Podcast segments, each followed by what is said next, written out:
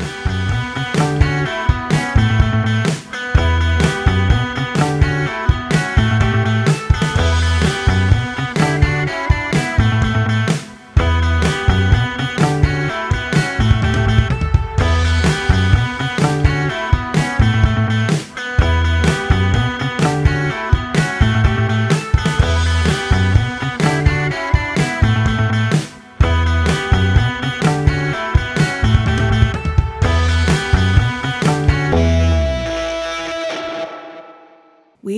of opinion that instead of letting books grow moldy behind an iron grating, far from the vulgar gaze, it is better to let them wear out by being read.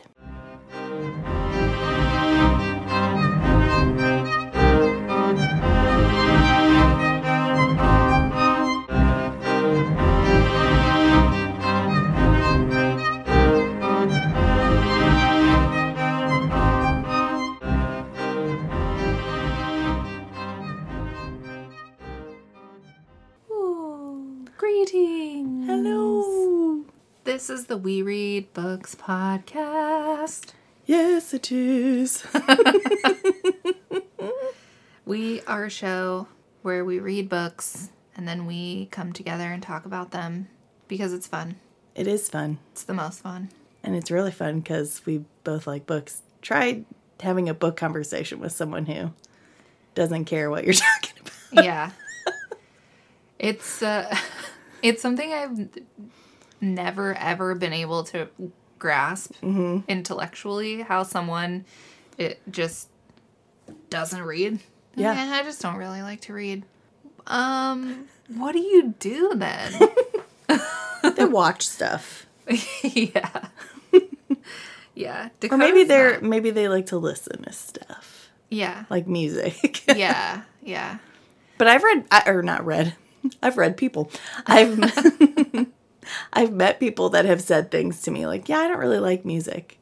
That one is I I think not liking music might be more confusing than not liking books. And I feel like it, maybe it's not so much that, and, this is just me guessing because I, I I think I didn't ask any follow up questions. Yeah. I'm very non confrontational, so I was like, "Oh, well, okay." I should have asked questions. Let But me it- psychoanalyze you. Right, my mind just went like a million things at once, and so my mouth just went, okay. but I think it's like maybe they enjoy music passively, but they just don't have bands that they're like chasing after, looking up the mm-hmm. lyrics, like really super into. Yeah. That that's how my brain. job. I was like, you like music, you just don't like music. You're Yeah. not like a psycho about certain types of music or Yeah. bands, but everybody likes music, right? Yeah. I get I don't know that I've ever met anyone who act, who actually said, "Yeah, I don't really I'm not really into music." Yeah. And same with people who are like, oh, I don't really like books. You just, like Joanne Rowling says, you just haven't found the right book. Yeah, that's Or- what I always. I literally anyone who tells me like I don't like to read, I just don't enjoy it. I always fall asleep. I'm like, yeah, you're not picking the right books for yourself. Or the right time of day. Or yeah, yeah, exactly. If you're feeling w- warm and cozy, Maybe it's maybe you need to grab a thriller. Don't grab Lord of the Rings. It's like, you know, soothing and Yeah. descriptive because that will lull you. it, Lord of the Rings does read like a hug. yeah. I like that. That needs to be on a sweatshirt. We called it. If Yeah. we see this on Etsy in like a month, well, there's nothing we can do, but right. we're mad. Yeah. And thanks for listening. Yeah, I guess I guess. to steal our But we're ideas. still mad. We'll get over it, but we're pissed. Send Right. us a free one. Right. Yes. That's how you can make it up to us. but yeah, so if, if people don't like reading it, you do. You just don't know it yet. Exactly. or you like books because you've watched a movie, it's your favorite movie. Well, guess what? It's probably based on a book. Yeah. And you'd probably like the book better. Let me tell you. for real. yeah, I don't know. I, I'm almost as confused by that as people who only read nonfiction. Mm-hmm. Because I just I find nonfiction super boring. Some people really enjoy facts and events. My brain could never comprehend dates Mm-hmm. and such. So history was a struggle for me Yeah. because it wasn't just the event. You had to know when it happened, who was there. Yeah. Lots of pertinent information, you know. Right. Set Yeah. into a story mode and you might have me, but if you're just throwing it happened here, this many people lived, this many people died. What year Yeah. was it? Uh, I don't know. yeah. There's some nonfiction that I would find interesting, like a biography of, uh, maybe more of an autobiography. Yeah. Someone that's writing their own story. Uh, biographies written by other people, eh, whatever. But like Tom Felton's book, which I have not read, but I would really I like would to. really like to. Maybe that could be our first nonfiction. Ooh, that would be yes. Super fun. Voted Um, yes.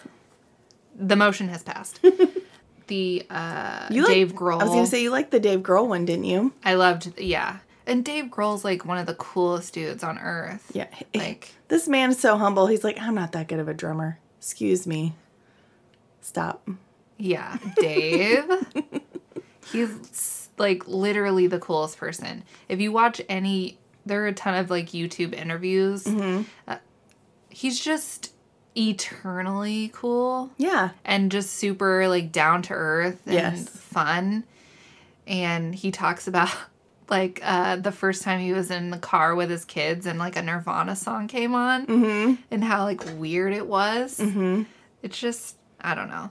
See, I think an autobiography, yeah, it's like it's I mean, it's a real person, but it's like that's kind of the thing. I know you don't always love uh, first person books, Right. uh, fiction books, but I mean, you can almost read it like it's that. Like you're Mm-hmm. Yeah. getting the internal emotional thoughts Right.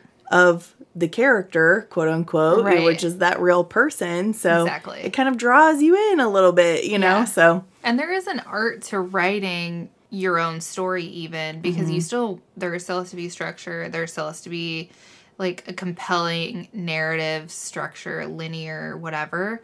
So even though it's your story, you can't just be like, this is when I was born. right, Right? Like, it would be boring. It would be. Right? We'll have to we'll have to also pick a nonfiction that's about something as well Hmm. down the road. what a. Maybe we could find a shorter one Yeah. to start with. Yeah. We'll take recommendations. any of our nonfiction loving listeners, I can't imagine that you would be listening to this show. True. Because very fantasy heavy. yes, which is the farthest from normal nonfiction you can right, get. right. It's not even attempting to mimic current life. So Zero percent. Yeah. I I think probably that is a thing. Like people who really love fantasy, Mm-hmm. especially like high high fantasy, they're they're the ones who just cannot with the nonfiction. They're like, listen, I'm trying to leave reality. right. I'm not trying to get deeper in it. I experience it enough in my day to day. Right. It's like this world is bleak. I don't I don't need more of it. Right. And getting bleaker. Right. Maybe there's some nonfictions out there that are full of hope, even still. I hope so. I'm sure there are. I'm sure there are. there are definitely nonfiction stories out there that are like about really like great things. Yeah. We're not dogging on you. We're just not trying you. yeah. There I think a lot of people who read nonfiction are probably reading like motivational books. yeah. Maybe Yeah. not like self-help in the general Yeah. sense, but there's a YouTuber that I've followed for a number of years. Her name's Taylor Wynn. She Mm-hmm. travels. She was originally a beauty YouTuber doing makeup and stuff. Oh yeah, I think you've told me about her. Uh, I have her candle. This is her candle. Nice. but she for the longest time exclusively read nonfiction motivational stuff like fi- being financially savvy blah blah blah Maybe the real smart people are reading nonfiction. i mean they probably are but she recently got into fiction specifically i think she read I don't know if she read ACOTAR. I know she read Fourth Wing. So what you're saying is she cannonballed She cannonballed into the deep into end. the deep end. yeah. So she, I know she read Fourth Wing and Iron Flame, Mm-hmm. which I'm really intrigued to read, but I am super terrified because Are you worried it won't live up to the hype? I'm 100% sure that it is way overhyped. Before we go any further, that is mad.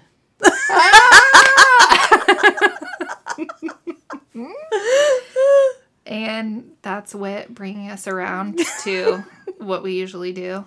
But, But uh, sometimes we do forget, I guess. yeah. I don't you know. know, we get carried away. We can even do the social channels later. I just wanted to pause Yeah. because we didn't tell you. But please continue. So Iron Wing, Yeah.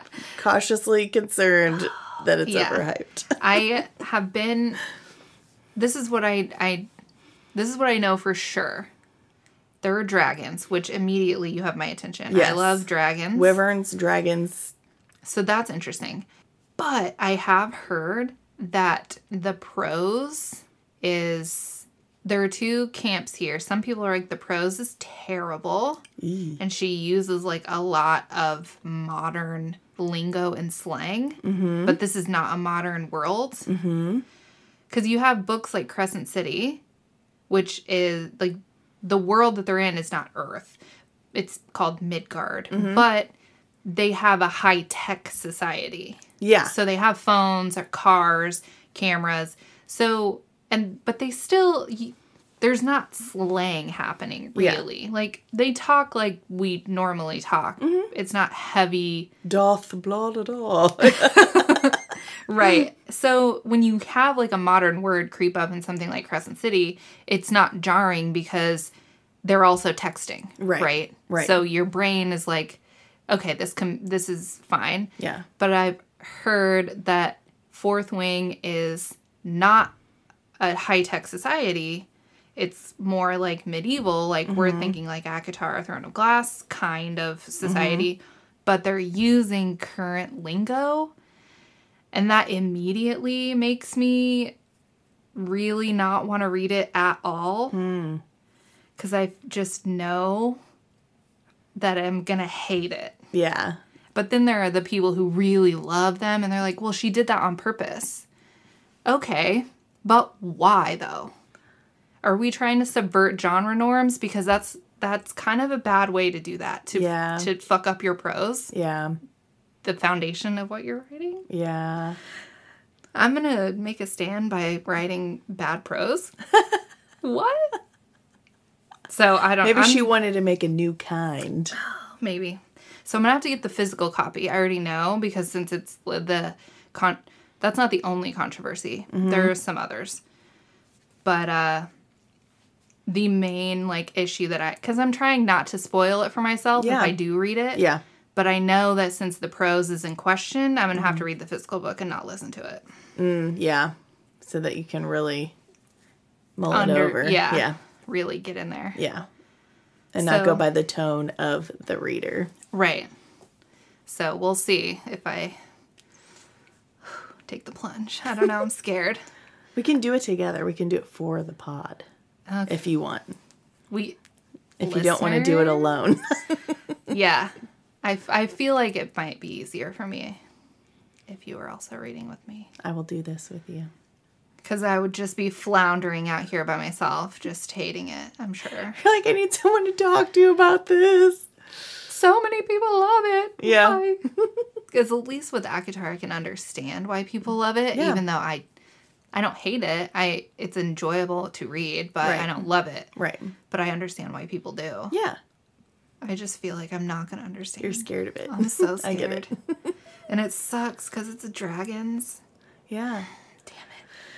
I especially after the last book we read, I understand that fear of like being super hyped for something and then being let down. So Yeah. I get it. I get it. So anyway, this week, well, this episode, this week, whatever, I don't know. This day you are listening. On this day, twentieth December, two thousand and twenty-three. That's the date, right? Mm-hmm. Okay. this is gonna be our year in review. yep. This is our wrap up. We're going to talk some Christmas Yeah, yeah. because Christmas festivities start in four days. They are nigh. They are we are on the cusp, mm-hmm. and we're on the cusp of Caleb's birthday. Whitney's betrothed, My darling dear. moon and stars. uh, his birthday is also nigh. yes. On the it's it's in two days. Two days. He's gonna be twenty one. Yep. Robbing that Plus, cradle. No, I'm just um, kidding. yeah. He's older than me Yeah. by like a year and some months. Okay. I always forget how much older than me he is. It's like four years. he he's an 86 baby. Yeah, four years. I'm an 88 baby. So much closer. I'm a 90 baby. I'm the bridge between. Yeah. Ugh. And what's funny is Jeree is six years older than me. I was way too young to be hanging out with these people when whenever we first met. You're but you're a mature soul, so Yeah. I was 18, 17. yeah. In some worlds that's of age or whatever. In Twilight, it's of age. I knew you were gonna bring that up. Ugh, I'm nothing if not consistent. And I love it. I love it. Well, you know, we'll talk about that later. We will. We can. we'll about it later. please. Uh, it's, I mean, it's kind of book news anyway. It is. It is book news, so we will definitely get into that. Our social channels before we get into Christmas, our 23 wrap up, our looking forward to 24. Mm-hmm. Uh, our social channels, Instagram and TikTok at We Read Books Pod, and our email, we read books pod 23 at gmail.com. Yep. So That's us. you can find us all three locations, day and night. But we're not going to answer you during sleeping hours.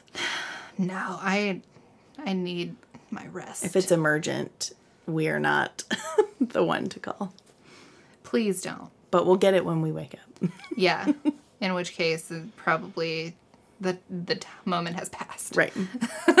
and before we go any further, I do want to make a correction on our Shining episode. I believe this was my fault. I called him Lloyd Grady because in my brain, while reading the book, Lloyd, the bartender, and Grady were the same person.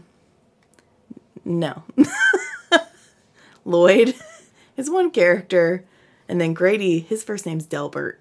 So that's my bad. But also, we've talked to Lloyd a lot, and then Yeah. we just sort of like skip over to Grady for a hot second so quickly that my brain just made them one person. So Yeah. my bad, but also I don't it doesn't change my review at all. no, no, it doesn't. And those two characters pretty much had the same goals. So Yeah, essentially. I mean, perhaps Lloyd was more of a personification of the hotel and then Grady was just a trapped soul, but still they yeah, they both led Jack to the same yeah, means so They or to to the same end. So yeah. They were both under the control of the hotel. Right. I mean, at the end of the day, they were the hotel essentially. but so. just in case someone was screaming the entire time, we kept ca- carrying on. yeah, going back and forth calling said character Lloyd or Grady or Lloyd Grady. I realized my mistake and I'm sorry. Yep. Twenty lashes. right. Do we want to do Christmas first? Yeah, let's talk. Christmas, Christmas. tradition. Yes. I know you had asked if there are any like books that I usually read around Christmas, mm-hmm. and no. I know like the obvious answer would be A Christmas Carol by mm-hmm. Charles Dickens, but there aren't really any that I always read. Yeah. And I I didn't have any either, but I did pick up a Christmas Carol a couple weeks ago, so I'm very excited. Have you read any Charles Dickens? I have not. But now I have Two. two. I love Charles Dickens. and this um, one is sh- small. Yeah. It's a shorty. Yeah, Christmas So- Carols. More of like novella. So I can uh I can I think I can I mean that one would be a good introduction if I don't start with Oliver Twist. Mm-hmm. But yeah, so I have two Charles Dickens books now. but yeah, so I think I don't know if I'll read it every year because I also enjoy watching multiple versions of a Christmas Carol. Yeah. But um, yeah, I, I'm I'm excited to read the book. I'm I'm sure the adaptations are pretty close, but Yeah. just to read it directly from Charles himself, it'll be it'll be fun. It'll be cool. Charles Dickens is it's just it's such a vibe to read. Like it's very s- similar to reading Tolkien in that it almost and uh whenever we read Dorian Gray, mm-hmm. a lot of I mean Oliver Twist, there's a ton of shit happening, but a lot of the like awesomeness about the book is really the way that it's written and mm-hmm. like the language Yeah. which is the really the case for Dorian Gray. It's just the way he wrote is just so lovely to read. Yeah. So I love Charles. I have a Charles Dickens tattoo, so Yeah. and it's Oliver Twist. Amazing. It's it's my fave Charles Dickens. I don't I don't think I have any well, other than Harry Potter. I don't think I have well, I do. I have a Lord of the Rings. So I have a Lord of the Rings and a Harry Potter tattoo, but other than that, I don't think I have any book tattoos. I'm going to have to change that. Yeah. I the Dodger is the only one that I have. Well, aside from my Harry Potter tattoo. um, but Dodger is also a Gilmore Girls tattoo. Oh, yeah. Nice. So it's like Double it's, it's doing double doubled. So if someone if I ever meet someone and they see it Mm-hmm. and they know both references, we're the same. You're like, "Did I just make a new adult friend?" we're gonna be we're gonna be besties, right? right. Um, so, you know, it's like a constant quiz. Right. You're always being tested. right. And then, but 99% of people, because it's on my forearm, so it's Right. visible almost always. 90% of people see it and they're like, Dodger, are you a baseball fan? No, I was going to say please don't tell me that people think it's baseball. Yeah. And, the, and I'm like, you mean the Dodgers? Do you think it, it doesn't have an S? No regrets. Yes, I messed that up. No, I'm not a Dodgers fan. right. Why would I just get Dodger in script? Cuz you're diehard. And I'm like, no, it's a Charles Dickens reference. and they're like, I don't get it. And they've angered you. Mm-hmm, mm-hmm. I know you don't get it. He was a pickpocket, the artful Right. dodger, and they're like, oh, a criminal. Yeah. It's better than a baseball team. Say something again and I will come at you. I may not be armed, but I am dangerous. Right. Diss it again. I dare you. People are so funny. That is funny. But it is a deep cut. Like, of Yeah. course, people are not going to Right. always get it. Though it's funny because there was there was one time we were out and I I noticed something. It was a a fandom that I really enjoy. That a guy I think it was a shirt he was wearing, and I was like, oh my gosh, I absolutely love your shirt. And instead of going, oh thank you, yeah that's amazing, he goes, do you know what it's from? Excuse me? Yes, I know what it's from. And then I was like, yeah, I have a tattoo for it, but you wanna you wanna come at me? I complimented you. I was like, never mind, I take it back. I hate it. I hate it. Yeah. I think. So you it's know- like you know, it's like you don't want you don't want to be pretentious about those things. It's like if someone says they like your thing, just say, Yeah. "Hey, thanks." yeah. Unless they're accusing you of being a baseball fan, that's when you get mad. Yeah, I mean, you have to draw a line in the sand Yes. somewhere. yeah, I never expect anyone to know what Dodger means. Yeah. So I'm not gonna like be a dick to you if you like. But if you like, oh, are you a Dodgers fan? Like, first of all, there's no S. So Mm-hmm. Yeah. No. And there's a Just- difference between going, "Oh, oh, what's Dodger?" and "Oh, what's Right. that mean?"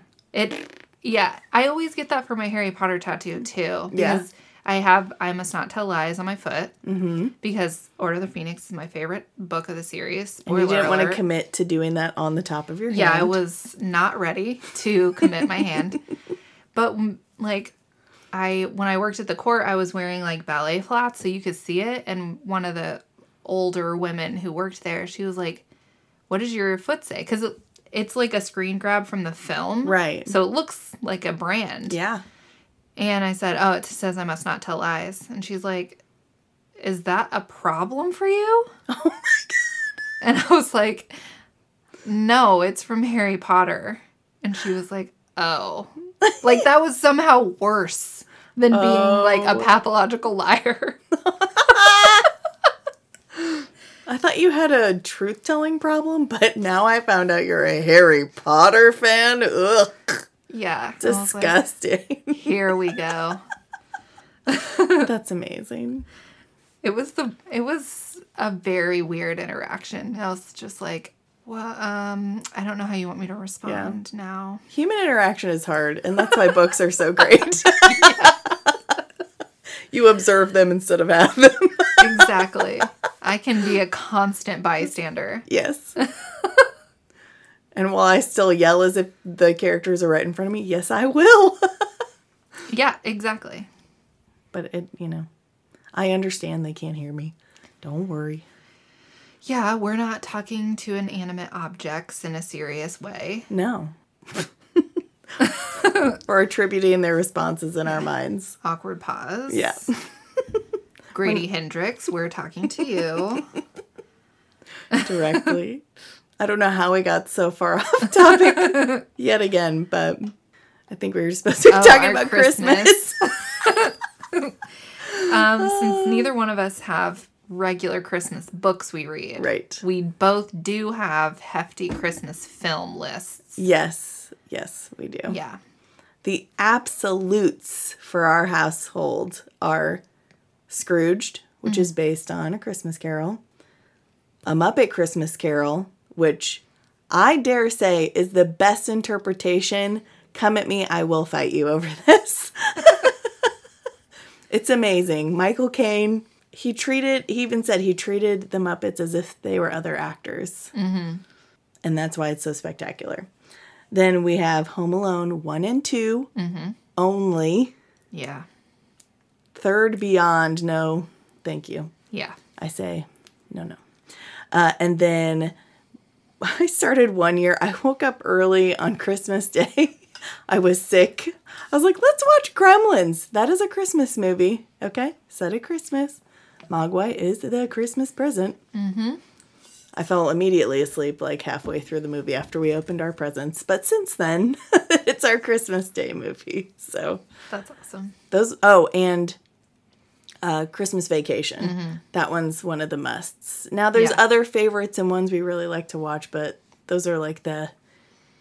It doesn't feel like Christmas, or my husband will be very sad if Yeah. we don't watch at least those. Yeah.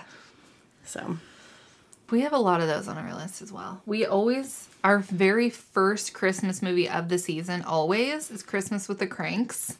nice. I love Jamie Lee Curtis, so I'll probably watch anything she's in, and I don't care. so that's our first kicking off the season. Always is Christmas with the Cranks. Uh, we always watch Home Alone one and two only. Mm-hmm. Christmas Eve, we always watch Christmas Vacation. Intermittently, like those are the four must watch, no questions asked. But we also watch usually Four Christmases with Vince Vaughn, mm-hmm. The Santa Claus with Tim Allen, Yes, that's one that we we watch too. uh, what uh, The Christmas Chronicles. That one's newer, It's fun. It's but super it's fun. it's fun. Yeah, Kurt Kurt, Russell. he is so good as Santa. so good. Yeah, he. That you said this the other day. He is the hottest Santa for sure. hottest Santa. I made the mistake of saying that like in front of my boss, who's a middle aged man. He was just like, "Excuse me," and I was like, "Don't I? You have a thing for Santa? No, that's not I have a thing for Uh, Kurt Russell. Right." I was gonna say you're. Now I feel weird, and I can't even back myself out of this corner. Yeah, Now I will say David Harbour is a close second with his his uh, action Christmas movie that came out. Was it last year? Violent Night. we have not seen that one, He's, but a, he's a handsome Santa too. Yeah. But Kurt Russell. I know, I know. He's Kurt Russell. He's Kurt Russell. So He he does a good Santa. He it's does. a it's a really cute movie. Um, we always watch Elf. Elf is a really good one. Let's see there's a couple more harold and kumar christmas is like on the like nights in early december just like weeknight after work Mm-hmm. Yeah. we'll usually do like the harold and kumar christmas uh, bad santa office christmas party like the stupid ones that are just funny We'll That's do we'll uh. Krampus as a as a transitional one as well, like from the spooky into the Christmas Yeah. season. So Krampus is a good one too, yeah and it's got some good humor in it. So I like that one a lot. Yeah. And we always watch like I think you can get I know Hulu does it where they have like a category where you can just watch the Christmas episodes of certain shows. Yeah, that's cool that they do that. We do I don't know if The Office is on there though. Uh, but My- we do like to watch the Office Christmas episodes. Yeah, my favorite one is probably the Belsnickel one. Yeah. I know that I had to have a couple things cut out, and that's fine because You know, there are just certain things that yeah you should not do. right. But I'm glad that they didn't cancel the entire episode because it's actually very sweet yeah. between Jim and Dwight, and I yeah. I like that one a lot. Yeah. I like that one a lot too. I also like whenever they do the um when Phyllis plans the Christmas party. Yes, the the Moroccan the Christmas. Moroccan the Moroccan Christmas. I like the one where Phyllis is Santa, Me too. though. Michael, Michael Scott. I love when Kelly one holiday, whatever it is, she's like, "Can we just have a party without making it all about your issues?" I'm like, "Finally, yes, someone said it." Yeah. and like I think the first Christmas episode is the one where Jim gives Pam the teapot. yes, With it is. that's the secret Santa or whatever. Mm-hmm. Yeah. yep. those early episodes i i love early off early episodes of the office but it just feels like i just need jim and pam to stop messing around I know. I don't know. I I've probably watched it too many times now because now I'm watching it and I get really annoyed at Pam for lots of things. i know yeah Even when they're together, I'm just like, "Why are you like this?" yeah i think that that's pretty common amongst like fans of the office is Okay, being good. kind of like annoyed with pam but i do sometimes see what like especially Oh, Jim can be. T- I just mean Pam as a character, not Yeah. even just in the relationship. relationship, Because yeah. Jim makes mistakes. There's no. Yeah. There's no arguing that. Yeah. It's tough. Yeah. Dakota start, started watching the last season of The Office Mm-hmm. while he was in Texas because we usually stop whenever Michael Scott leaves. It it gets good after that. It It's it's a weird transition, but it does get good. The Will Ferrell episodes are almost too painful to watch. They are. Super awkward. Mm-hmm. But I do really like Robert California. He's yes, so funny. Whenever he's great. Andy like is threatening him on the phone and he calls him a soft penis debutante. I can't. like I'm I laugh hysterically every time. There's nothing funnier than that insult. It's hilarious. And he's just so like Yeah. dr- like I I don't know. It's just like he he everything he says he believes with Yeah. every fiber of his being and does or doesn't care if it's an absolute lie. He will say he believes it with every fiber of his being. Like Yeah. he's just so like I don't know. I don't know how to describe that character. I just think that James Spader is James Spader. Yeah. And it's the vibe that I kind of get with some of uh, Steve Carell's Mm-hmm. scenes as Michael. I think there are certain scenes where James Spader is just allowed to Go. just Yeah. say things. Yeah. Especially like when he has like big chunks of monologue. It, I feel like they were just like, James, just say some wild ass shit. Like Yeah. when he's talking about college gymnastics. just like when he okay. leaves. Yeah, I was like, no, no, yeah. no. But one day I'm Yeah. gonna call someone a soft penis debutante and it's gonna hit hard. you'll say it with a straight face, and then after you turn around and walk away, you'll die of laughter. Hope, but you won't let them see the laughter. They have to see Yeah.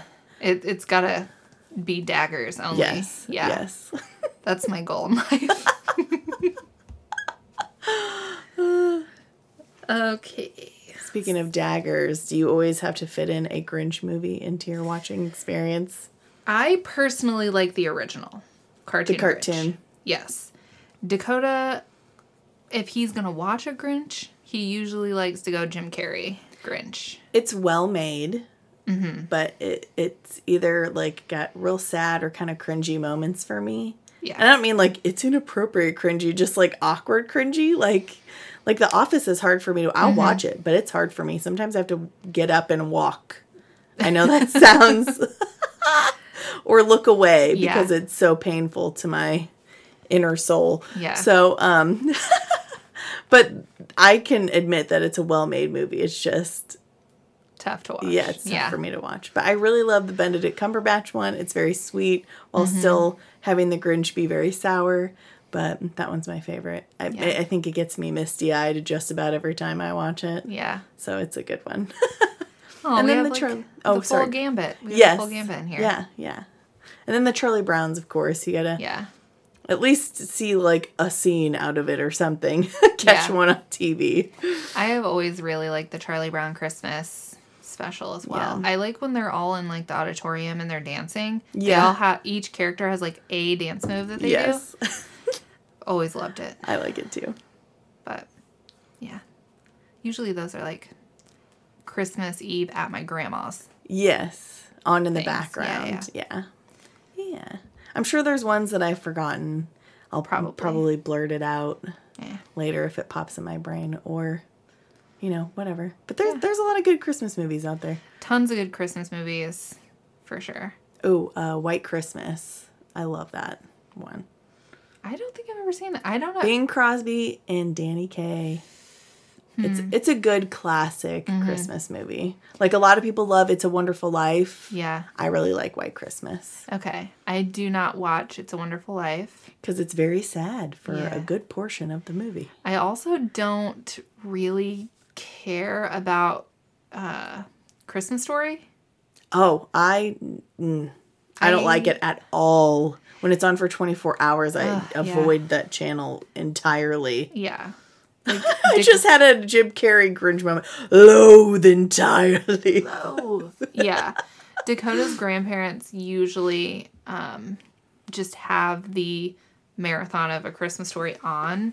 No, they should. If they're gonna do a marathon of anything, it should be Christmas Vacation. I agree. You'll catch a new quip every time. I guarantee you. Yeah. I'm also just not I'm not a film buff, so films that are pre 1970, I'm just not into. I get that. So like it It's a Wonderful Life is older. Mm-hmm. not my gig. Hey, that's fair. So That's fair. I mean, I'm sure it's e- excellent, but I just don't want to watch it. right. I totally get that. Let's let's kind of recap our first year on these on these podcast airwaves. yeah. 2023. Woo.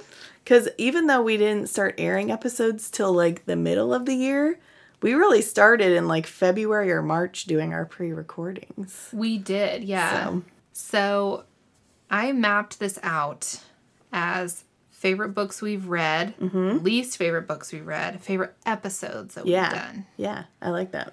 So, and then we can kind of like talk about if we have other books we've read this year that we really liked or whatever.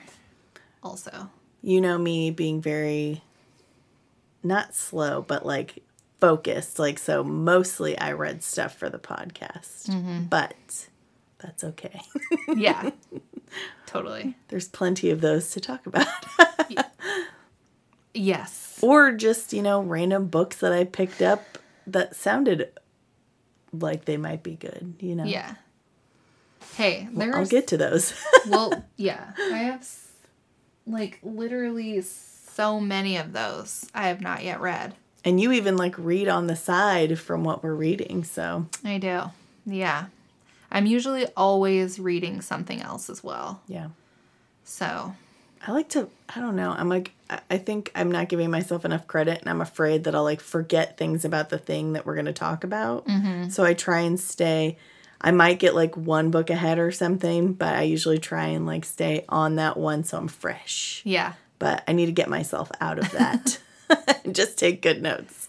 Yeah. I just uh, heavily, I'm a heavily, heavily mood reader. Mm-hmm. So sometimes I will like pull up a book on Audible and start listening to it. And I'm like, I'm not actually listening to this right now. I need Yeah. to switch to something else. So that's how I end up reading two, three books at a time. Hey, Just depends. Because I'm impressed. Truly. I have a short attention span, apparently. That's okay. And then other times I will have like a very obsessive like focus on a particular book, so I will literally do nothing else. Yeah. So, Yeah. Those are, if I'm that if I'm like sitting thinking about a book like I can't even concentrate on anything else, like that's a good book to me.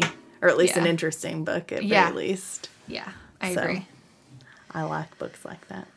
So, of our our books that we've read, which we've read like um at this point, I think I don't know, like 16 books. I was trying to tally it in my head the other day because I was like, well, I know some books we had to have a couple episodes for, and then we had the we watched movies in there and stuff, but yeah, I think I think think you're about right. I think if not 17. spot on. Yeah, I think we read 17 books.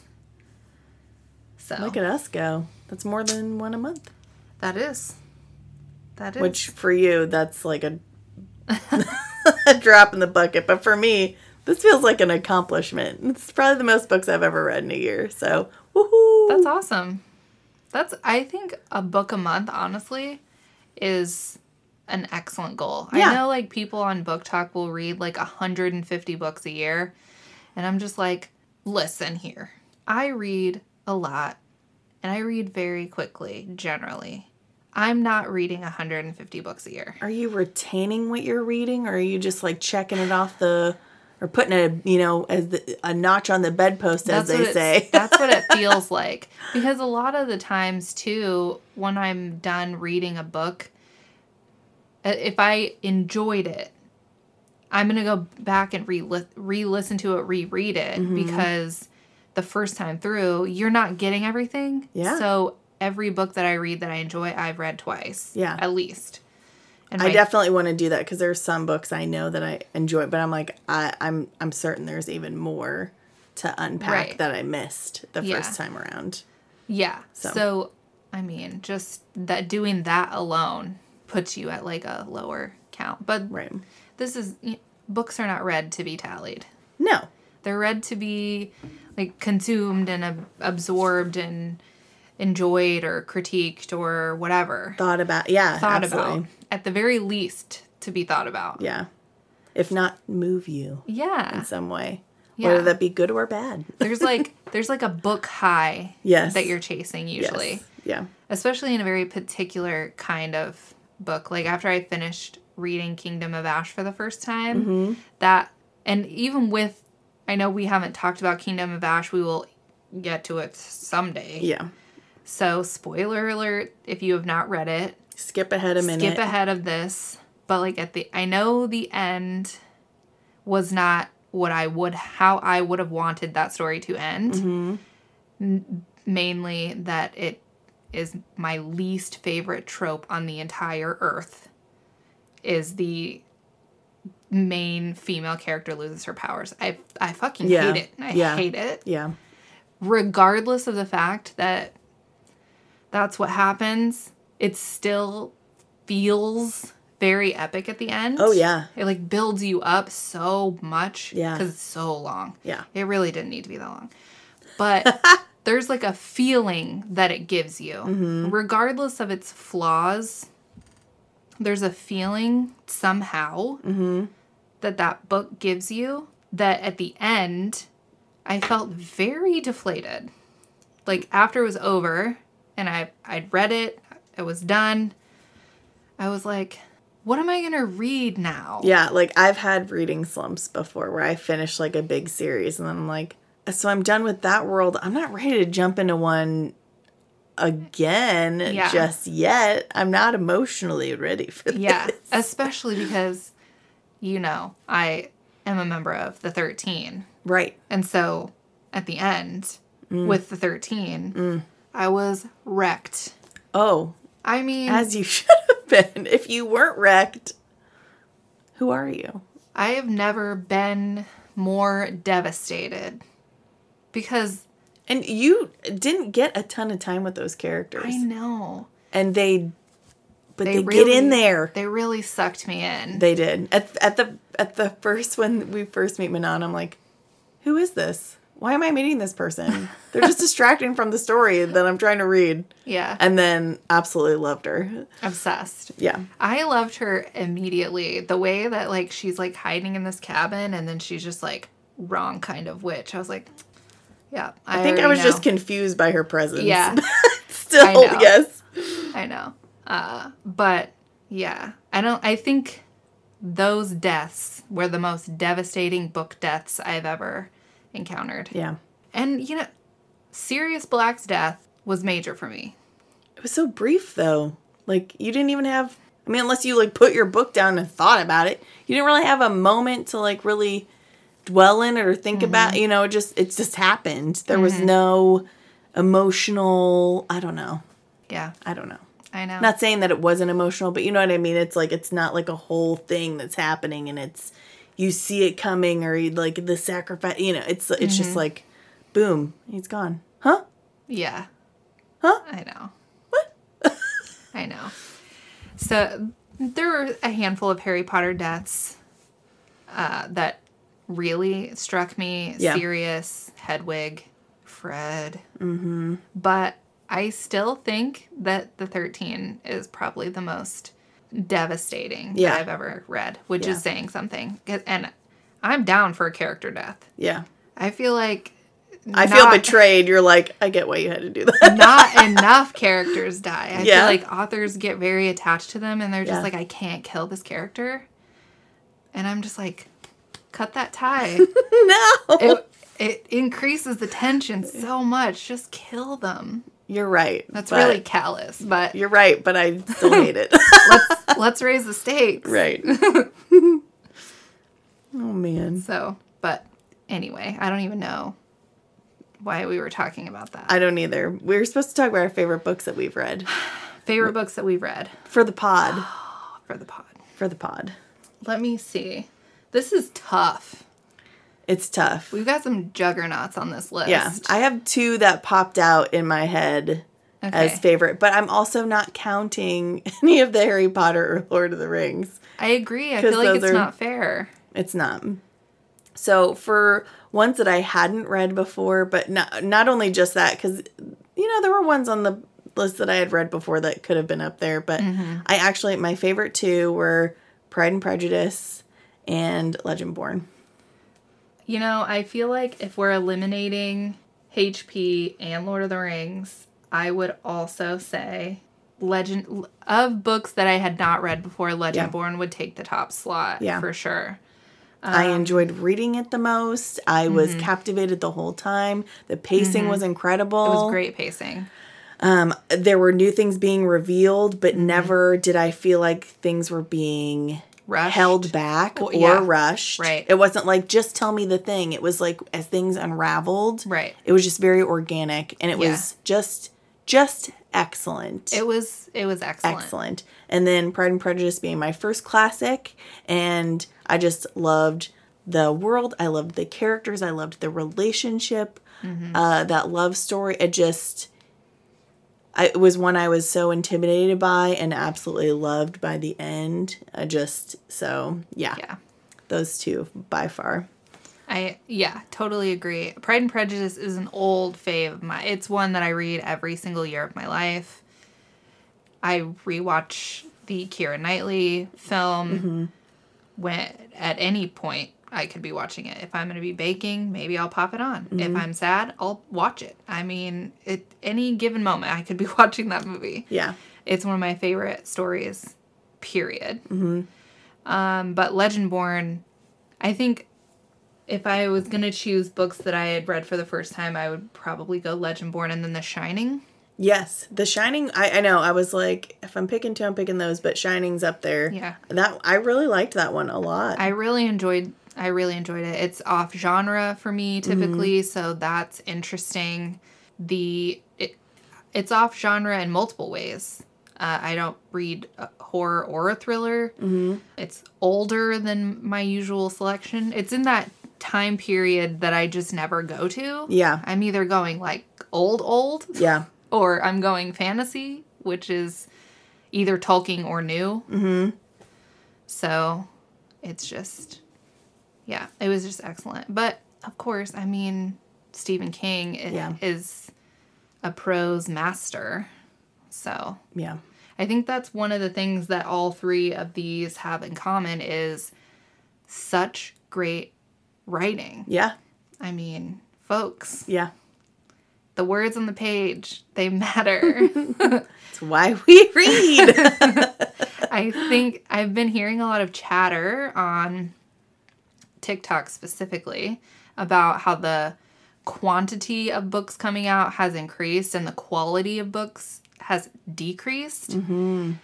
which is interesting because there are so many great books that are coming out. yeah. But also, I think this is coming off of like the major, major Fourth Wing and Fourth Wing hype, which Yeah. Iron Flame is its sequel, because of all of the people talking about the prose. Yeah. And I, you know, I mean, if it, if the prose isn't there, it, I'm, I'm not gonna like it. Yeah. I'll like a book with zero story if the prose is good. Probably. I can respect that. I mean, Dorian Gray That's has a of like- very loose story. Yeah. it's kind of like poetry, really, if you think about it. Like Right. if it's got beautiful prose, but not like a coherent story. Right. Which I will say, Dorian Gray has it it it, it grew on me. I think after I read it, I was like, okay, that was fine. Yeah. but the more I thought about it, I it grew on me. So I think I like it more and I think it would I think I said this when we reviewed it. I think I would enjoy it more with another read. Yeah. I don't think it'll ever become one of my favorites, but it's definitely one that Improves on the reread. yes. Yeah. I think that. that And as you ponder it and think Yeah. about it. Yeah. Yeah, because it is one of those that is largely. The story almost doesn't really matter that much. Mm-hmm. I mean, sure, whatever. The, Mm-hmm. the painting ages. Dorian doesn't. Yeah. And everything else Right. about the story kind of doesn't matter. But Right. And I generally don't like pompous characters, so it was hard for me to like like Henry, but if Yeah. I look at him as a especially comparing it to the movie where he was malicious. yeah. Whereas in the book he's just sort of like I'm just saying it. I have no goal or uh, intentions. I'm just I'm just kind of curious how you're going to react. Yeah. You know, it may, I don't know. The watching the movie really made me appreciate the book more yeah. because I was like, you're doing things with it that weren't intended. Stop. Right. Yeah. Stop. so then it made me go, well, hey, the book did this. I like that better. So it kind of improved my Yeah. my enjoyment too. Yeah. Yeah. Thanks, well, bad book movies. You make me love the books more. It it really does work that way. I I, Ugh, I don't know if I film said it. good. No, it wasn't. I don't know if I've said it on the on the pod, but the only time that I read a book and was like, "Wow, the movie was a lot better," was uh, Stardust. I have not read Stardust. Sorry, Neil, sorry, Neil Gaiman, Gaiman, however you say it, but I fa- I don't even remember a lot of the book. I mm. found it kind of dull, and the movie is fantasy, fun, fun, fun. Like I love the actors, the story, all, and like a lot of it doesn't happen the same. So normally mm-hmm. you would think I'd be like, oh, you didn't stay true to the book, but I was like, no, I love the movie. This book is meh. Yeah. I have actually never read any Neil Gaiman. I don't. I think that's the only one that I hmm. have. I know But a lot of his stuff is turned into films. yeah, or shows or Yeah. whatever. So, and he I- does graphic novels and I know he's like very prolific. I've Mm-hmm. just never picked up any of his work, so we'll have to throw him on the list. we'll have to give him give him a try. Yeah. We'll, we'll see. We will not choose Stardust to give him a fair chance. Right. right. We won't we won't do that. We'll pick something new. But speaking Okay. of, what was I, I think this one's gonna be pretty obvious to Oh, yeah. everyone. Everyone but knows. uh what was your least favorite? Well, my I think my number one least favorite has to be Verity, uh, followed by very closely by Final Girls support group. yeah. And I, I I'm shocked that I'm gonna say this, but earlier today when I thought about it, I think I liked I don't I wanna I don't wanna say I liked Verity more, but You were more offended by Final Girl support group. I think Verity was what it was, and it was really only problematic in the end. Like, and not to say that the rest of it was great, because it wasn't. There were, I mean, there were problems all throughout, but the big, big thing that kind of ruined it was that quote unquote twist at the end that made absolutely no sense. It was like, mm-hmm. this is dumb. Mm-hmm. But I will say that it kept me wanting to read and find out what was going to happen next and what was going to happen next. So I'm mm-hmm. like, you know, I was engaged. I was interested in what was going to occur next. Whereas in Final Girl Support Group, I was like, what is happening? Her perspective feels weird. It makes no sense, or there's just random things in there that, like, it just, it felt like there were, Verity had holes, or at least unfinished, un, or just kind of stupid answers Yeah. to the questions. I feel like Final Girl Support Group just had gaping holes yeah. with no answers or explanations or and yeah, I just had such high hopes. it let me down Yeah. so hard. I think I right now in this moment I liked that one less. And there were moments of the book that I did enjoy, but I'm just the more I think about it, the more disappointed I get. I know. Yeah, I think I think honestly they are equals in my Yeah. in my brain. It's like if depending on what part you talk about, one will like rise to the I like it less. You know, Yeah. it- they, they just teeter right there at the same level. I think the only strength that Verity has over Final Girls is the linear story. I mean, it mm. starts here and ends here. Right. And I know technically Final Girls does that, but it just you it makes no you're questioning reality constantly, mm-hmm. which is a problem. Yeah. So I don't know. But I mean, And I don't feel like you're meant to. I feel like there are books that you're meant to question reality in, certainly. and I don't think that that's one of them. So that's why it was. It felt Yes. It, Off. It it yeah. If he was trying to do something clever there, it did not Yeah. come across. right. I um but I I felt the exact same when I was reading both of these books. Mm-hmm. And it was the cuz I read both of them pretty quickly. Yeah. And I, I I remember reading Verity and being like disgusted at some moments, Yeah. but I feel like I felt, I felt more reading Verity than I did Final Girl Support Group. I which is wild to me. I was more, I think, more more emotionally affected. I don't know about invested, but I was more emotionally affected by the things that were said or done in Verity in mm-hmm. moments than I was in most of Final Girl Support Group. Yeah. I think what whenever I, I read both of them and what I kept thinking, I actually said it to Dakota when I was reading Final Girls, but it's something I kept thinking while I was reading Verity and it's I just need to finish this. I just Yeah. want to know what happens so I can stop reading this book. Yeah, and I kind of felt that way about both of them. Though I for Final Girls, I was like, I really hope this gets better. I hope that this gets explained. I hope this whatever. But yeah, Verity, I was like, okay, I just want to get to the end and find out what happens. I, Yeah. yeah. Like I'm I'm I, am ready for this roller coaster ride to be over. Yeah. Like I'm over this. yeah, but I have to finish it. Mm-hmm. So let's just get this over with. yeah, So I felt that way reading both books. I do think that the sections of Verity where it's Verity's like autobiography or whatever, I do get the feeling that those segments where she's writing about like hating being pregnant trying to trigger alert here, trying to give herself an abortion, Mm-hmm. Ignoring her babies, killing her children. Mm-hmm. I feel like that was super unnecessary. Agreed. It was Um, I know that that was A put. lot. It was put in there for the purpose of telling us that Verity's a bad person. yeah. And I just, but I just felt like it was gratuitous and there Mm-hmm. for shock value Yeah. because the rest of the book is dull. Like Yeah. nothing is going on. And they're even trying to add some like sexy spicy in there Yeah. too. it was like so so heavy handed. Like the Mm-hmm. sex scenes were just like they were like not sexy somehow. Yeah. So it was just like a fail on Yeah. you know, I mean, there's a way to write someone being a bad person and doing vile things Mm-hmm. without it feeling so like clunky Yeah. and like ham fisted. Yeah.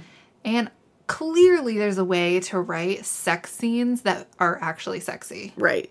Like you, you know? And I'm gonna have a hard time rooting for an adulterous thing when the lady is laying upstairs.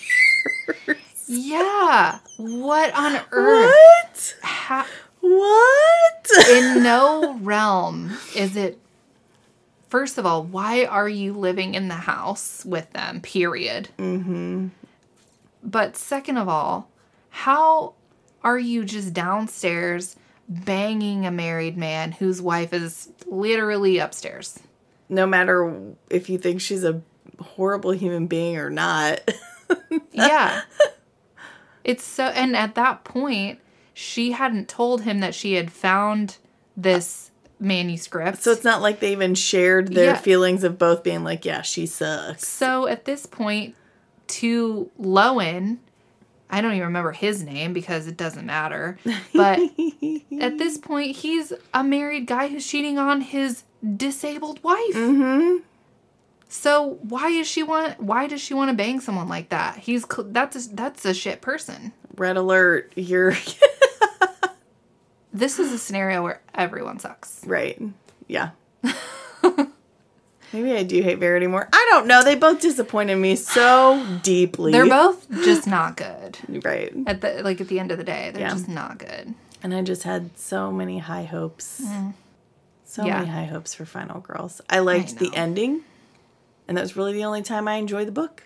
Was when like they were having an actual relationship with each other, like those tiny little bits in the end. I was like, "Oh, this They're is how the bonding. book should have started. They Yeah. should have already been bonded like this Yeah, and then gone through stuff." I don't know. yeah. I could And talk about this probably way too much longer, so I know. those Grady- were the least. Grady Hendrix, if you're gonna write female friendship, Mm-hmm. fucking learn how. Mm-hmm. Like just, ta just at this point, just don't, because you clearly have no idea how female relationships work. Yeah. And don't kill like the nice, cool, awesome one and tell me how cool and awesome she was. And don't even let me meet her. Yeah. God. Yeah. Okay. cool. Yeah. How rude so is that? stoked. Yeah. Yeah. Ridiculous. We, yeah. We, if you haven't listened to our episode on Final Girls, you should go back and listen to it because it's a good one. yeah. Yeah. Which leads us into our favorite episodes. Yes. Um, I honestly, I might have to go 1984. Really? I was Yeah. thinking about that one. I think Verity is one of my favorites. Verity, yeah, Just the discussion made me laugh, but I really enjoyed our Pride and Prejudice yeah.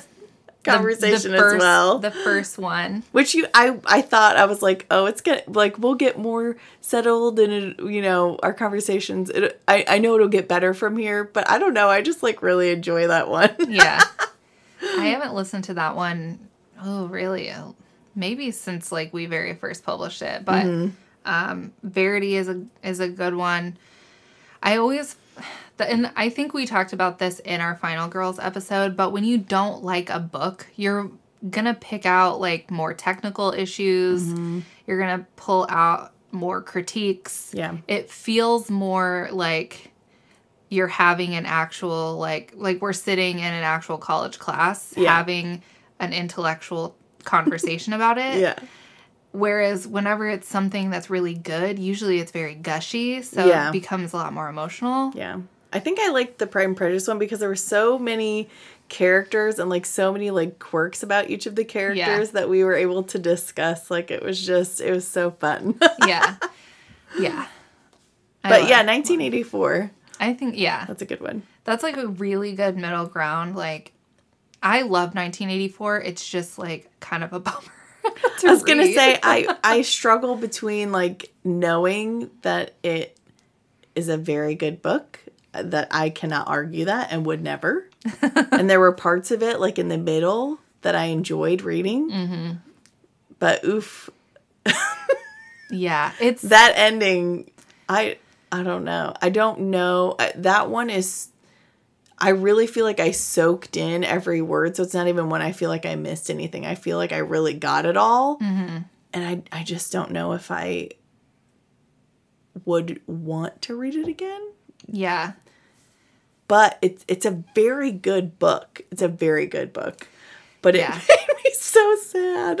It's it's definitely a downer for sure, which I think everyone needs to know before you read it. Like it's not happy, no, but that's the point, obviously. right? That's- It it has a lot of things to say mm-hmm. right. for sure. Right. It's very it's a warning. Mm-hmm. Yeah, It's a warning. And honestly, we're seeing a lot of very Orwellian things going on in our world that we're living in now. So it's very pertinent. right.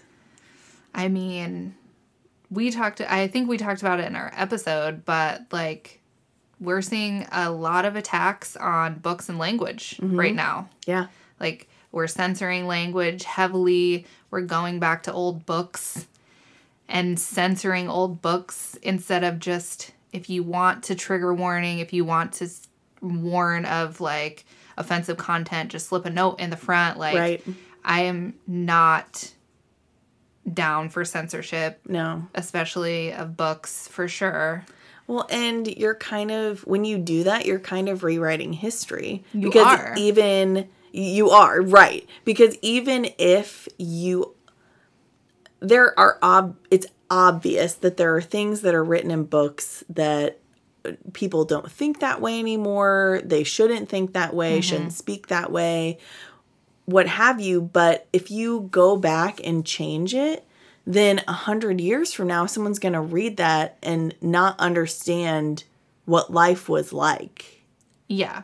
You know, like I, I don't know if that makes sense, but I just it's like if you s- start re you start rewriting the fiction and then you start rewriting actual history and then Yeah. who knows what the hell life was. You know, I just I I just uh, like you said it's like just put trigger warnings or like you know, uh, we rate movies, rate the book with like an a you know, an Yeah. appropriateness level or just these are the topics you're to TV shows do it all the time.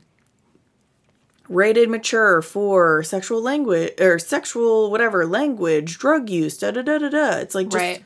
have a little blurb like that in in a book saying this depicts this kind of behavior. This mm-hmm. depicts da da da da da. It's like Right. we're not saying to keep things in books to condone it, but and it you're what's re- i i don't like censoring it period. But one of the problems that comes in is you're defeating your own purpose with that mm-hmm. censorship. Because ian fleming for example he wrote the a lot of the early james bond books or maybe all of them. They're heavily sexist and misogynistic. Mm-hmm. They're super racist. And i mean what else do you need, right? Horrible. The Yeah. way he wrote women and people of color, atrocious. But if you go in and change the racist language, change the misogynistic language, then you have people reading Ian Fleming who don't realize that Ian Fleming was Right. a shitbag. they'll be like, "Oh, Ian Fleming was amazing." I love this Bond book Yeah. when in actuality what he wrote is really degrading to women and people of color. Right. So you're, You're- absolving people of their transgressions whenever you're erasing those transgressions. Right. So just stop it. Right. Yeah. And you know, like in 1984, the whole point of Newspeak is the fewer, the more simple the language, the fewer creative thoughts you can have. And if mm-hmm. you control the language, you control the thoughts. And if you control the thoughts, you control the people. Right. So here we are living in a world where mm-hmm. groups of people are trying to erase language, erase different monikers for people, erasing all kinds of shit out of our language. I mean, and it, a lot of that stuff is like it's it's a snapshot of what things were like. So people even if it was terrible it's like but you you look at that and see how far like you said like women are depicted really horribly in that. It's like you can see how far we've come yeah. but if you erase that you know Yeah. and when you erase bad things in history then you're you're not going to learn from it you're not acknowledging it and you're mm-hmm. definitely going to be doomed to possibly repeat it Yeah.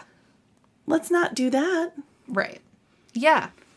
People are shitbags. Let them be shitty right and we'll just that's a shitty person. yeah yeah do you yeah it's like because you rewrite their books and then a hundred years from now people are like oh let's give a retroactive prize to such and such author for depicting this and this in such an amazing way it's like uh they didn't Yeah. originally anyway until they were Yeah. fixed yeah, it's just it's defeating the purpose. I mean, I honestly don't know what the purpose of censoring these books is because if you pick up a book and you start reading it and it's just gratuitous use of the N word, mm-hmm. I feel like normal people would be like, "Oh my god, this is horrible." right Unless you're reading a book that is actually about slavery and so that makes sense, but I mean, a book written in the 60s mm-hmm. probably Maybe pe- shouldn't. maybe people are worried about people reading it and agreeing with it but Yeah, yeah, I mean, people are going to do that anyway. right People who want to be racist, they're going to seek that content out no Right. matter what. but it's just a slippery slope. It's giving up certain Yeah. liberties slowly until you turn around and it's too late. Yeah. They've taken the big ones now. Yeah. It's like, it's so weird because on one side you have the people censoring language, going to back to these old books and wanting to censor them. And then the other end of the political spectrum is banning books. So we're either going to not be able to get these books that we want to read, many of which on this list are on the banned list. Which is crazy.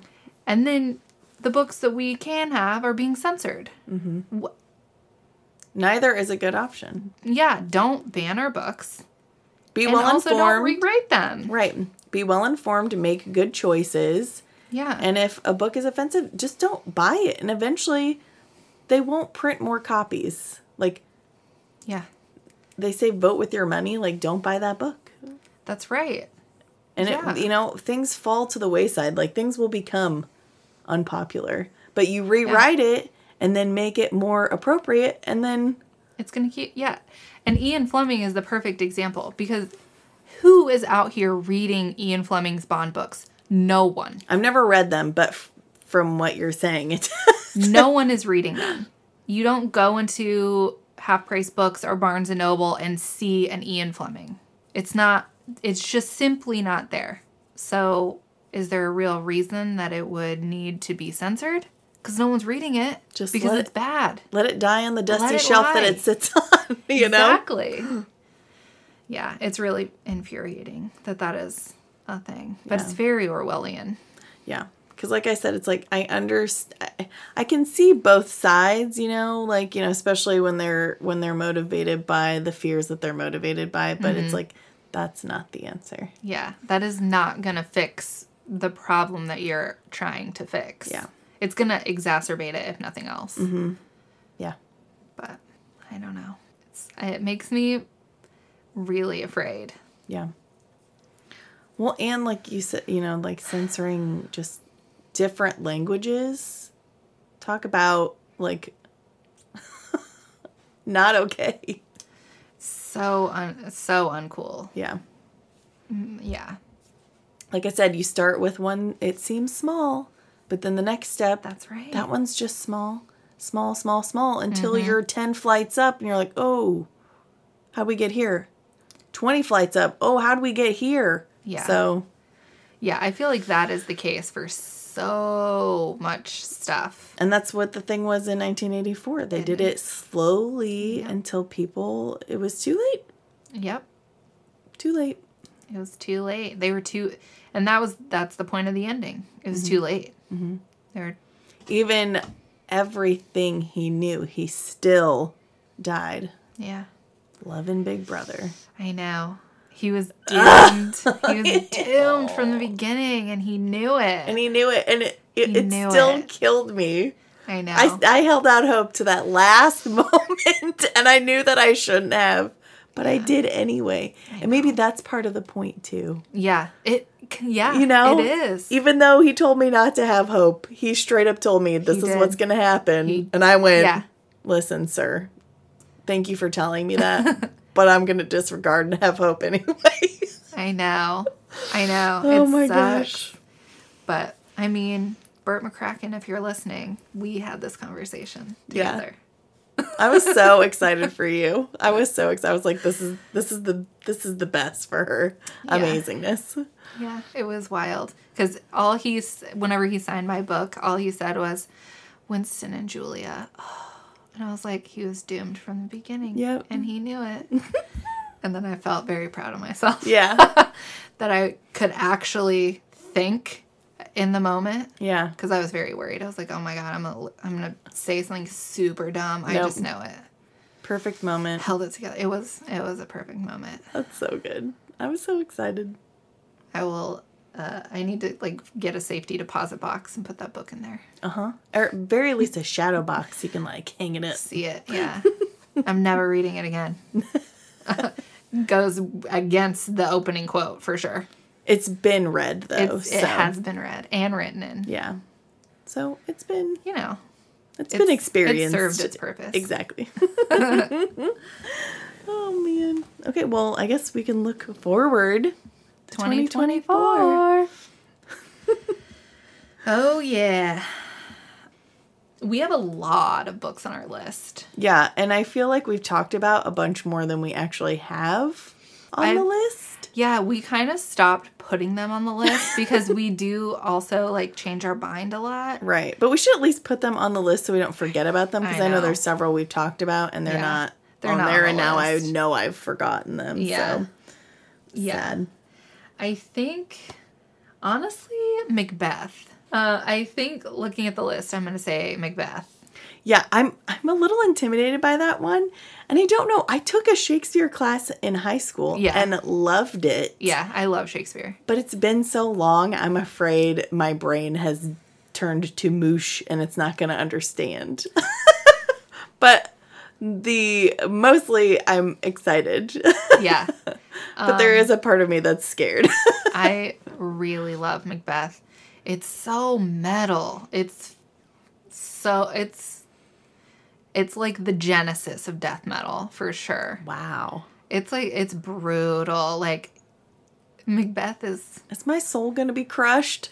no. Okay. No. It's not like Is it Hamlet? Which which or Henry the Eighth? Which one's like super sad? well Hamlet is I mean, I, know he has tragedies, but there's like some that just seem I'd say of if I was gonna pick the most sad, I would probably go Hamlet. okay. Um, I I know most people would say Romeo and Juliet, but I would say Hamlet. Okay. All of the Henry series because Henry is like a series. Okay. Have like Henry the Third, and then you have Henry the Fourth, parts one and 2 Henry the Fifth is the best, Mm-hmm. Yeah. probably. Timothy Chalamet plays Henry the Fifth. Oh, I like Timothy Chalamet. He does an excellent job. I feel like Little Women is one that maybe should be on the list. I sh- definitely. Sh- I love Little Women. Uh, but you saying Timothy Chalamet made me think because that's the version of Little Women that I've seen, Oh yeah, it's and a- I that was a good loved it. It was so excellent. It was excellent. He was excellent in that mo- in that movie. Florence Pugh was excellent. Um, Mm-hmm. Florence. Saoirse good. Ronan, she was great. So great. Emma Watson is in it. Amazing. I mean, it's just so good. All of the March girls. All of the March girls. I will be straight up honest with you. I think I cried through half of it. You did. It's it's, It's- so oh, emotional. it really is. But it's so good. It's so good. But that whole aesthetic, Yep.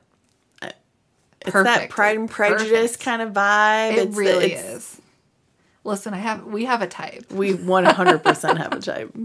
Yeah, uh, Greta Gerwig. I mean, come on, Yeah. that movie was excellent. It was so excellent. Loved it. So yeah, that we'll have to add that one to the list Yeah. for sure. yeah, it's But- a really excellent book as well. But I am excited for Macbeth. Uh, partly, I think I've said this before. I watched the show Gargoyles growing up, Mm-hmm. and they had a lot of um, references to Shakespearean things. Yeah. And Macbeth was one of Macbeth was actually a character in the show. Right. But yeah, like I loved. I remember we read um, Much Ado About Nothing, um, Mm-hmm. Othello. That one was wah wah, so sad. Mm-hmm. Uh, what was one of the other? We read a couple of the comedies that I really really liked. Midsummer Night's Dream. We didn't get to that one, that but I want to read that one too I love because that one. again, that was one that was referenced in the Gargoyle Yeah. show. Yeah. So, um, what's the one where it's the sister and brother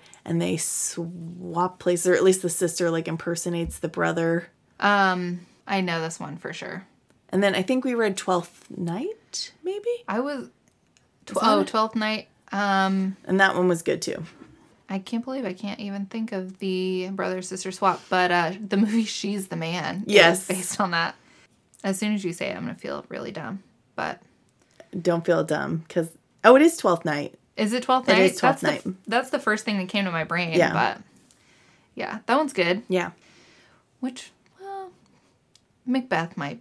Macbeth and Henry V are probably my favorite. Really? Shakespeare, Cool. honestly. but yeah, I, I am. I am stoked for that one. That one's gonna be good. Midsummer Night's Dream, though, that one's that one's up there too. We'll have to put it on there. Yeah. I am really excited to get into further the Legendborn story and get to Bloodmarked. Yeah. So you are excited to finish to Do Bloodmarked. do Bloodmarked. Yes. Same. I feel like it's going to be so good. And the third one is releasing in is it 2024 or 2025? 25. Okay. Okay. Well, I'm excited to read that one in 2024. But I I think that'll be the conclusion. Mm-hmm. So And then I keep I I've seen it randomly brought up here and there. It's not like big like Fourth Wing, but Belladonna is one that I keep seeing people kind Mm-hmm. of bring up in their lists. yeah, So I'm kind of I'm interested. I'm interested. interested. Yeah. I think it has something to do with a Grim Reaper. Maybe I don't know. I think belladonna is like a poison. it is, Okay. but Maybe maybe even but it's just simply people talking about it and like saying it's good. I'm like okay, all right. but I could have sworn one of the times they said it had something to do with a Grim Reaper. So Interesting. Got to Well- be careful googling belladonna. I don't want them thinking I'm trying to poison anybody over here. Book. book belladonna it's really and you also have to like be careful because it, you one wrong google search Mm-hmm. and you've ruined the story for yourself Uh, yeah. so like anyone listening if you've never read like ACOTAR or throne of glass or crescent city don't be googling don't google fan art No, nothing because it will like ruin some of the story for you it will. It absolutely will. Uh, so as far as like anticipated book releases, I'm not sure. We we've already talked about um, the third in the Legendborn series, which is going to be called Oathbound. That's 2025, but most anticipated release for this year, probably Crescent City Three. Yeah. it comes out January 30th. I definitely need to read those books also. Yes. I read the other two series in entirety, Mm-hmm. so I really need to read the Crescent City books. Uh, both are in my Audible. And that would be an easy way for me to consume them while reading books for the pod. So Yeah. that is a goal of mine to And- listen to those two and be ready for that release. Yeah. And the narrator for both Crescent City books is the same as the one from Throne of Glass, which is a real plus because she does a really I excellent job. I like her a lot. love her. She does she does a great job. I enjoy I've enjoyed both Crescent City books. I will say still prefer Throne of Glass. But do you like its writing style better than ACOTAR? Yes. Okay. Cool. It's it's written in the third person multi POV like Throne of Glass. Right. Right. So, yes, I do I just prefer it. Yeah. So, I will say though, I I like the things she writes. I she does have a way mm-hmm. of making you care Yeah. about the characters in some way. Mm-hmm. Not all of the characters, mind you, but Most of them. most of them. Um, I don't know. I feel like probably as far as enjoyment level, I would put Crescent City as the same as ACOTAR for enjoyment level. Is it? Uh. Is it? Like, is ACOTAR the most spice centric one, or does Crescent City kind of dabble in it in the same uh, ratio? I would say, well, our main characters' love interest, they do not actually do the deed until the second. I, I like a little waiting in the storyline. There's like a, a build to their relationship for sure. Nice. Um, but there is like sexual content, like sexual Yeah. language, Yeah. but not in the same way. But I do think that once you get into the second book, it is a lot more like probably Silver Flames. Oh, Not we did. That's a big jump. not as frequent, not as frequent, but As intense. described similarly Gotcha. Okay. instances. But And I really enjoy the fantasy elements of ACOTAR with the cauldron and all that stuff. I Mm-hmm. found that all to be super interesting, Mm-hmm. even if it felt a little lacking yeah, for other people. yeah. I liked what they what she gave me, but so that's kind of what I was wondering. Like, do you feel like the world is built well, if not better, than ACOTAR? I'm only comparing to ACOTAR because I know you absolutely love Throne of Glass, so there's Mm-hmm. Yeah, no. yeah. Um, I think so. There are a lot more creatures in Crescent City. So you have you get shifters, you get fae, you get mer people, you get fire sprites, you have humans. I like me some creatures. There's uh, so many Cool. creatures, which is cool, and they Yeah. all have their own hierarchies. It is a modern society, so just know that going in. Okay. But it's it doesn't bother me. Yeah. Um, As long I feel like as long as you build your your world well, Mm-hmm. it's fine. There is a lot of stuff that I think she's intentionally left vague because To to elaborate on later. yes, because the like overarching power system are these like beings called the Asteri. They're like godlike beings, but you don't really know much about them. Mm-hmm. And I think there is going to be a big reveal, like big crossover reveal Right. of who these characters are. Yes. So I think a lot of the world building and like the world they're in is called Midgard. Which feels very Thor. It To me. Okay. Yes. Yeah. So they're on Midgard, but they don't really know how all of the creatures that are on Midgard got there Mm-hmm. Or when exactly. So the characters themselves don't really know their history or their true origins or how mm-hmm. they got there. Hmm. So those big questions are questions for the characters as well. So we don't know a lot of that, Cool.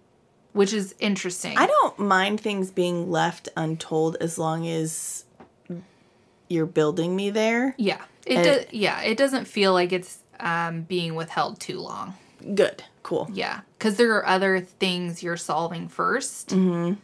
So on the way to that and also if you've read the other series, when you get towards the end of the second book is when you and even there are elements in the first book that you're like, oh wait, I saw that exact thing in ACOTAR. I mean, just looking at the cover of it, I'm like, he looks like one of the Bat Boys. Yeah. kind of thing. Right. So exactly. so cool. I liked your theory that like there that she's gonna write a series that's just based on like the crossover of Yeah. which that would be cool. Yeah, because I think it was recently confirmed that she's starting a new series, and I think it was released maybe a couple of years ago that she had like gotten a copyright for Twilight of the Gods mm-hmm. as like a title.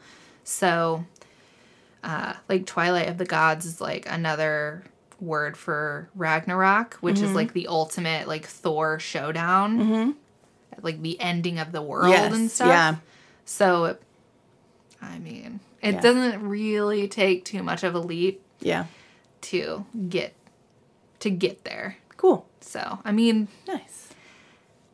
theories are theories, but I feel like we can all kind of just like assume that that's where this is going. Yeah. Cool. We're going to end up in Twilight of the Gods with all three Yeah. worlds. Cool. Very nice. So, Exciting. if nothing else, Crescent City is just more information you have to have Right. for the crossover. Right. So I better get on it. Yeah. I'm sticking around for my Throne of Glass people to show back up. Right. I need to see them again. Yeah. Because I enjoyed Crescent City, but would I be chomping at the bit to read Crescent City 3 if I wasn't like, all right, well, is. Am I going to get Aelin and Manon Mm-hmm. in this book? Right. It's a smart, She's- smart she's- model to She's dragging me along for that alone. Yes. Really. Yeah. smart women. I see what you're doing here, Smart women. and it's working. Yeah. So, And then books like on my personal TBR, there's a couple that I picked up at like Goodwill that I'm interested to read, but there's this one I follow a lot, not a lot. I follow a few. It, they seem like self-published authors, like mm-hmm. on Instagram or something. Mm-hmm. And there's this one, and I don't even fully know. I don't know what the plot is about. It's just like she's. I remember her saying like, if you like this, this, this, and this, those things are in this book, mm-hmm. and like an excerpt from it made me kind of go, ooh, that sounds good. It, I think it's called the Starlit Prince, and nice thing about it, it's a self-contained like one book, just Oh, yeah. a one book fantasy. I'm like, I need a one book fantasy in my life. I Yeah. love these huge sprawling series. But sometimes you just need a, a one and done. a one and done. Yeah. it's hard to come by in the fantasy genre. It is. And then I need to finish the um Shadow and Bone. So uh Rule of Wolves and King of Scars. Oh yeah, yeah. I have need to not read- those either. I need to read those two also to finish that out because I love Nikolai. Mm-hmm. I did like him a lot as well. As we've discussed, we like dark haired boys, but Nikolai, I like him. Yeah. I mean, honestly, I was He's a blonde boy, just in case you don't know. I was kind of uh, rooting for him over Mal. I, me too, a little bit. I kind of thought Mal I was a didn't- bit of an ass. Yes. You know, Yeah, whenever but I, I don't know. Not that I didn't think Alina was good enough for Nikolai, but like clearly she wasn't feeling it. Like I feel like he would. have I feel like he could have grown feelings for her, Mm-hmm. where she just wasn't. I don't know. I just I want Nikolai with somebody that he's gonna have yeah, yeah, a wonderful love story with. I agree. I honestly think that Alina should have just been with the Darkling. Let's be honest. Am I, I thought I was the only one that like was kind of like a little okay with like the tension, you know? Like I- I was- there were obviously he's a piece of poop, but but maybe you know she could have brought out his good side and he could have Yeah. brought out her bad side. I don't know. yeah. I also sometimes I am just waiting for the like female main character to just fall into the arms of the villain and just become Embrace a it. villain. Yeah, I would have. I kind of kind of wanted to see it, but then. Yeah. I, I, I was talking about it with somebody and they were like, it's just gross. Like, why would we think that that would that they would eat why is that even believable that they would be together i'm like yeah it's so stupid because i secretly no, kind of wanted that because no no one is taken in by someone who's handsome and powerful and dark Right. and brooding. That's never the attraction. well and especially i think it was was it the second book they kind of had those like weird little connection moments Yes. and she's torn and lonely and you know and they're both kind of like in this like painful place i don't know i don't know it's been a while since i've read them but I yeah. I was I, I I myself in those moments kind of got swept up in it and was like, Yeah. Yeah. And then I was like, "Oh wait, I forgot." No, no, no, no, no, no. yeah. No, no, no, no, no. But I I mean, it was it was sweeping me up a little. I feel like the the Darkling would have swept me up and I would have just let him. Is it the Ben Barnes of it all or even in the book? I mean, even in the book when I was reading it, Just I was making like- sure it wasn't it wasn't strictly because Ben Barnes played it. I mean, that did make it more real. Whenever I was like, "Oh, Ben Barnes is playing Yeah. the Darkling," of course he is. It just shows how bad the movie was that I didn't even like Ben Barnes being Dorian mm. Gray. Oh, I know. I was like, I can't even enjoy you being Dorian Gray. This is awful.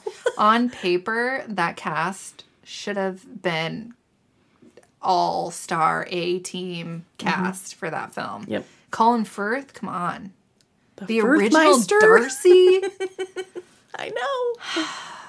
that should have been a like a slam dunk. Yeah. And then it just simply it, the writing was just not good. And the they twisted who the characters were. Yeah. Whoever was in the writer's room when they were creating the Dorian Gray adaptation, you should be, I mean, you should not be allowed near a writer's room. Unless you've improved You need to show greatly You need in your time away. prove your repentance from that atrocity. You did my man Lord Henry so dirty. right. That's so funny. and true.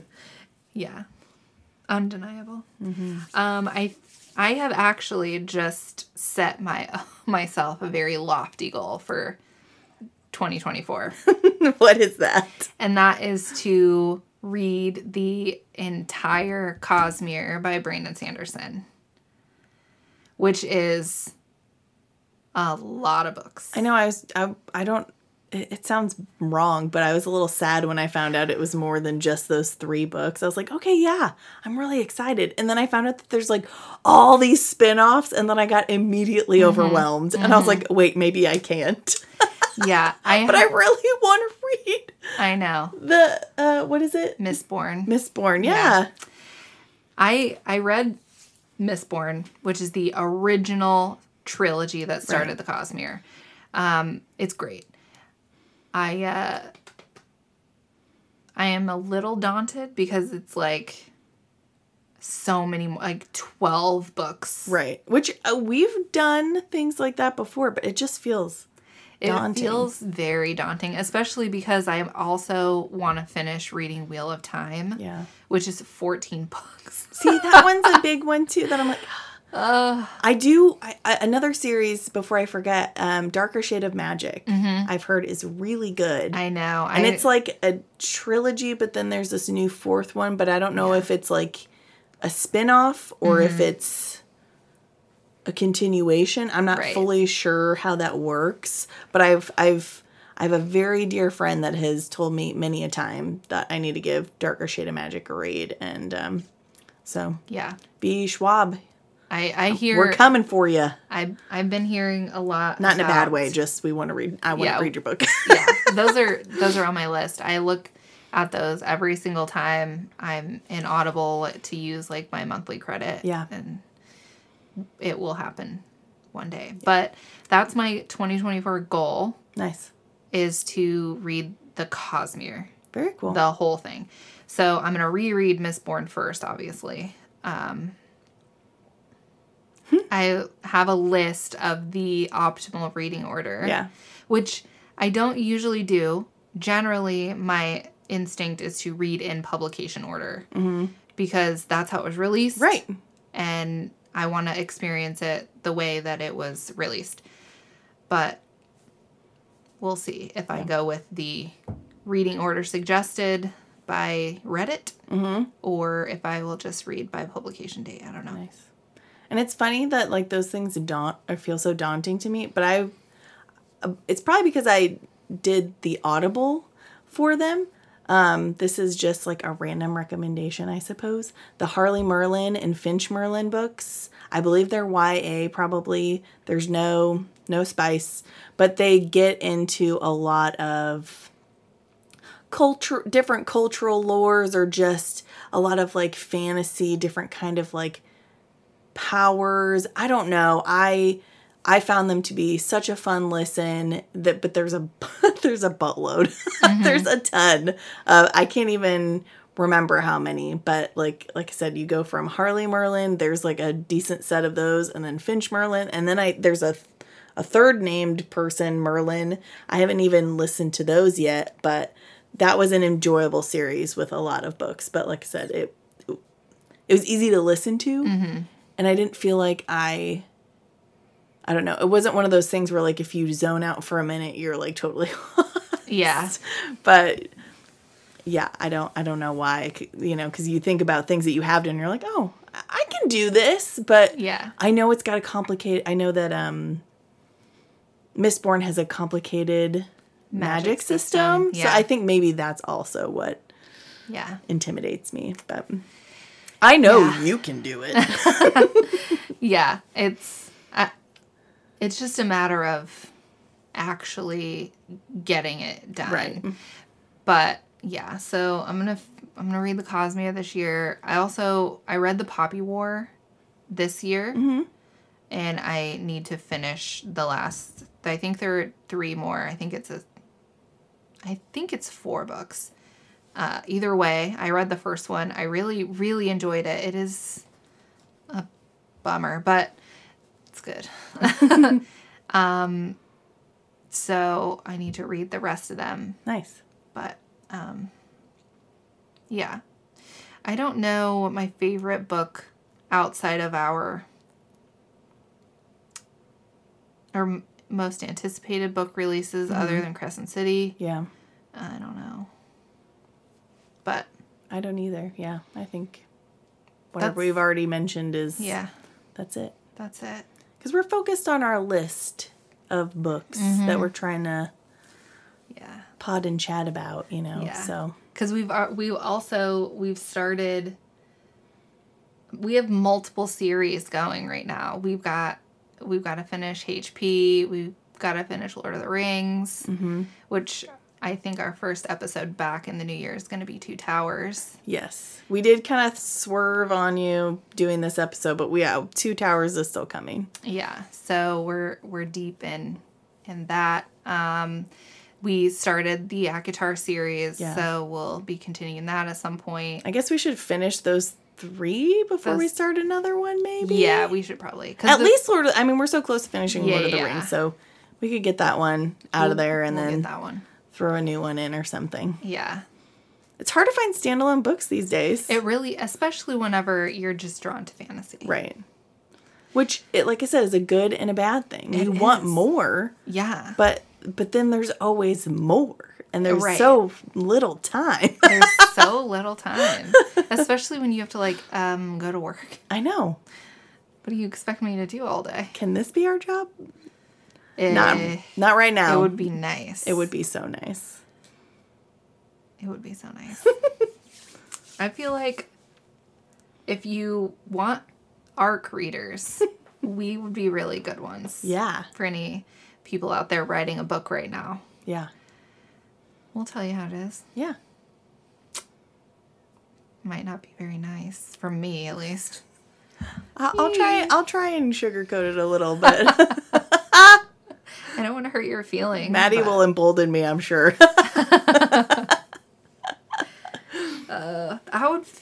I have always like wondered what it would be like to get an art like an ARC copy yeah. and have to review it because I never want to like say I like a book that I didn't like. Right. I just I don't have it in me. But no. um, but that's the whole point. They want they honest want feedback. Honest feedback. How honest do you want this feedback? Maybe just be very honest, but also kind about it. Yeah. Not like this Don't absolute dog turd. it- don't shred it apart. right. Yeah. Well, so you there are some problems, but I'm confident that you can fix them. Here they are. These are this is my list of grievances. right. right. Yeah. But you know what? A lot of people don't care about a lot of those things. Yeah. Especially like people who are strictly reading to like escape or whatever. Mm-hmm.